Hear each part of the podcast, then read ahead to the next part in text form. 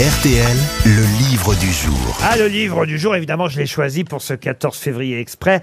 Euh, ça s'appelle Petit inventaire avant d'aimer. C'est signé Philippe Emmanueli et Brigitte Labbé, qu'on va avoir au téléphone euh, dans un instant. C'est publié aux éditions euh, Priva. Avouez que c'est quand même euh, joli hein, comme titre. Petit inventaire avant d'aimer. D'ailleurs, c'est pas un livre de développement personnel, mais pas loin au fond, parce que c'est un livre qui, grâce à la philosophie et la, à la poésie, vous permet d'aborder euh, l'amour peut-être de façon plus pratique. Et à un moment donné, en tout cas, dans un chapitre euh, qui s'appelle Infidélité, dans ce petit inventaire avant d'aimer, on nous rappelle euh, évidemment cette expression euh, latine ou romaine euh, d'ailleurs. hein. je peux vous donner les deux et je vais vous en demander la traduction. Inscription qu'on pouvait trouver au frontispice du temple d'Apollon à Delphes, qu'on peut d'ailleurs trouver aussi au-dessus de la porte de l'oracle dans le film Matrix. Connais-toi toi-même. Excellente réponse d'Ariel Dombal. Alors là, bravo Ariel. Mais comment vous savez ça? Mais, mais parce que je sais beaucoup de choses. non, mais j'avais peur de votre drink-drink. Maintenant, je, bah je là- suis tétanisée. Là, vous aviez trois minutes quand même avant euh, de répondre, mais effectivement, connais-toi toi-même. Toi-même. En, euh, euh, alors, vous avez la version en latin ou en grec. En grec, c'est gnoti seauton, je ne sais pas si je prononce bien, et, euh, et en latin, nocete, nocete ipsum. Peut-être vous pouvez m'aider à parler grec ou latin. Philippe Emmanueli, bonjour. Bonjour Laurent Ruquier. Comment vous les dites alors en latin et en grec euh, Connais-toi toi-même. Alors, je serais bien incapable euh, de vous répondre, car euh, si je connais l'expression, je ne suis euh, ni latiniste ni helléniste. Bah, en tout cas, vous êtes doué pour parler d'amour avec euh, Brigitte Labbé. Je sais pas si d'ailleurs vous êtes amoureux l'un de l'autre. Non, euh, c'est une c'est une rencontre littéraire. À une rencontre, ouais, tiens, tu parles. Euh, une rencontre littéraire qui s'est vraiment fait autour euh, d'une soupe à la tomate? Oui, bah presque, puisque c'est une rencontre qui s'est faite euh, vraiment par pure coïncidence. Et euh, la conversation s'est ouverte sur l'amour et elle a donné ce livre. Parce que le livre ouvre par ça, hein, ce petit inventaire avant d'aimer. Leur premier échange avait été un fou rire. Au départ, leurs regards s'étaient croisés devant une machine à café. Puis chacun avait esquissé un sourire, quand par erreur, elle sélectionna une soupe à la tomate au lieu d'un double expresso.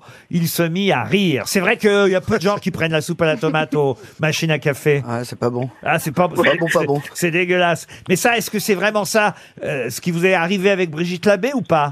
Non, mais c'était l'expression de ce qu'est l'amour, c'est-à-dire une coïncidence. C'est-à-dire que effectivement, l'amour arrive au moment où on l'attend le moins et dans des circonstances qui sont parfois ridicules. Et c'est vrai que vous ouvrez ensuite avec un chapitre consacré au rire, car rire, c'est important en amour. Ben oui, rire, vous connaissez l'expression, femme qui rit à moitié dans son lit. Oui, à moitié. Et le rire, à moitié.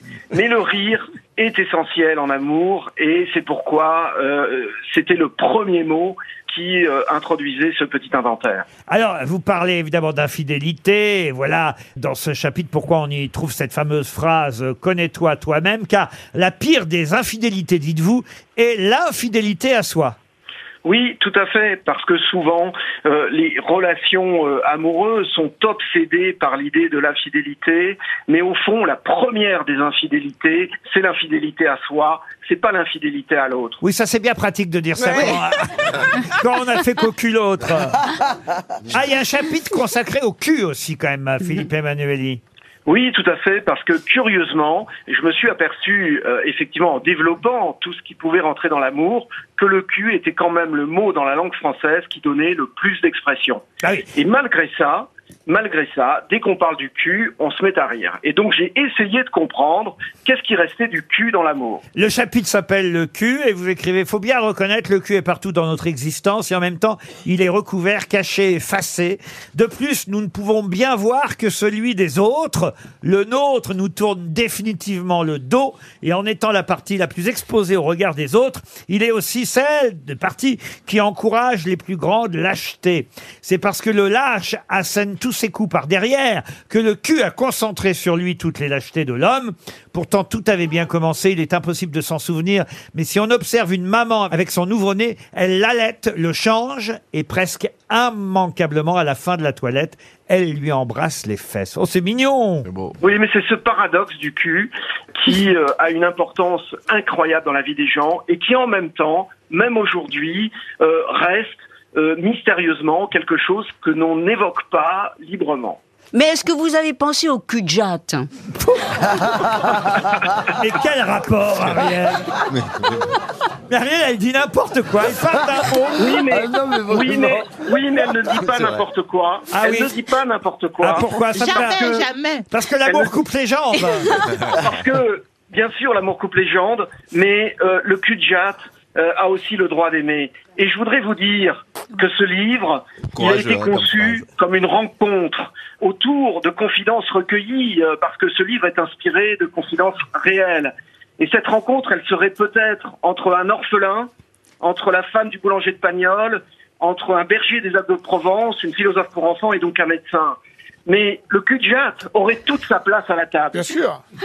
On va l'acheter le livre, t'inquiète pas. euh, pas besoin de t'exciter, frère. euh. C'est dans une collection, une jolie collection qui s'appelle Loin de Paris. Vous pouvez expliquer le principe de cette collection Loin de Paris, euh, Pierre Emmanueli Eh bien, Loin de Paris, c'est une, c'est une très belle collection qu'a édité Priva pour faire découvrir euh, de, de nouveaux auteurs qui, qui sont loin de la capitale et qui n'ont pas forcément euh, accès euh, aux grands éditeurs. Parce que vous, c'est votre premier livre et, et on est parti de cette expression connais-toi toi-même et j'ai essayé de vous connaître un peu en lisant votre bio à, à vous pour euh, savoir qui vous étiez. Alors, vous n'avez que 53 ans, je crois. Je dis que 53 ans parce que quand on lit ce que vous avez fait en 53 ans, c'était impressionnant. Vous avez plusieurs vies dans une vie, vous. Oui, je crois que je crois que vivre, c'est se mettre en danger et c'est réinventer une vie régulièrement pour pour sentir ce qui vous porte. C'est-à-dire que vous avez... euh, Bientôt voulu- le concours Miss France. Vous avez voulu...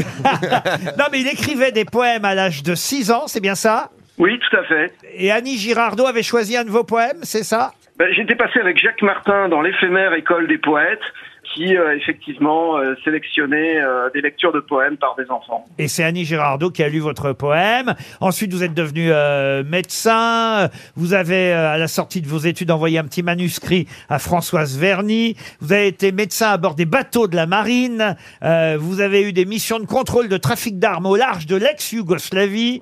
C'est non, mais c'est hallucinant votre vie. De retour en France, vous êtes installé dans un petit village des Alpes. Ah, c'est c'est ça excitant, ça. Hein Tout à fait. Près de Sisteron. euh, Voilà, et là vous avez euh, une passion pour le monde euh, euh, rural, et puis après un bref passage sur Aix-en-Provence, vous avez débuté, alors là je n'en reviens pas, je sais pas quel âge vous avez à ce moment-là, vous avez débuté une formation de pilote de ligne, c'est ça?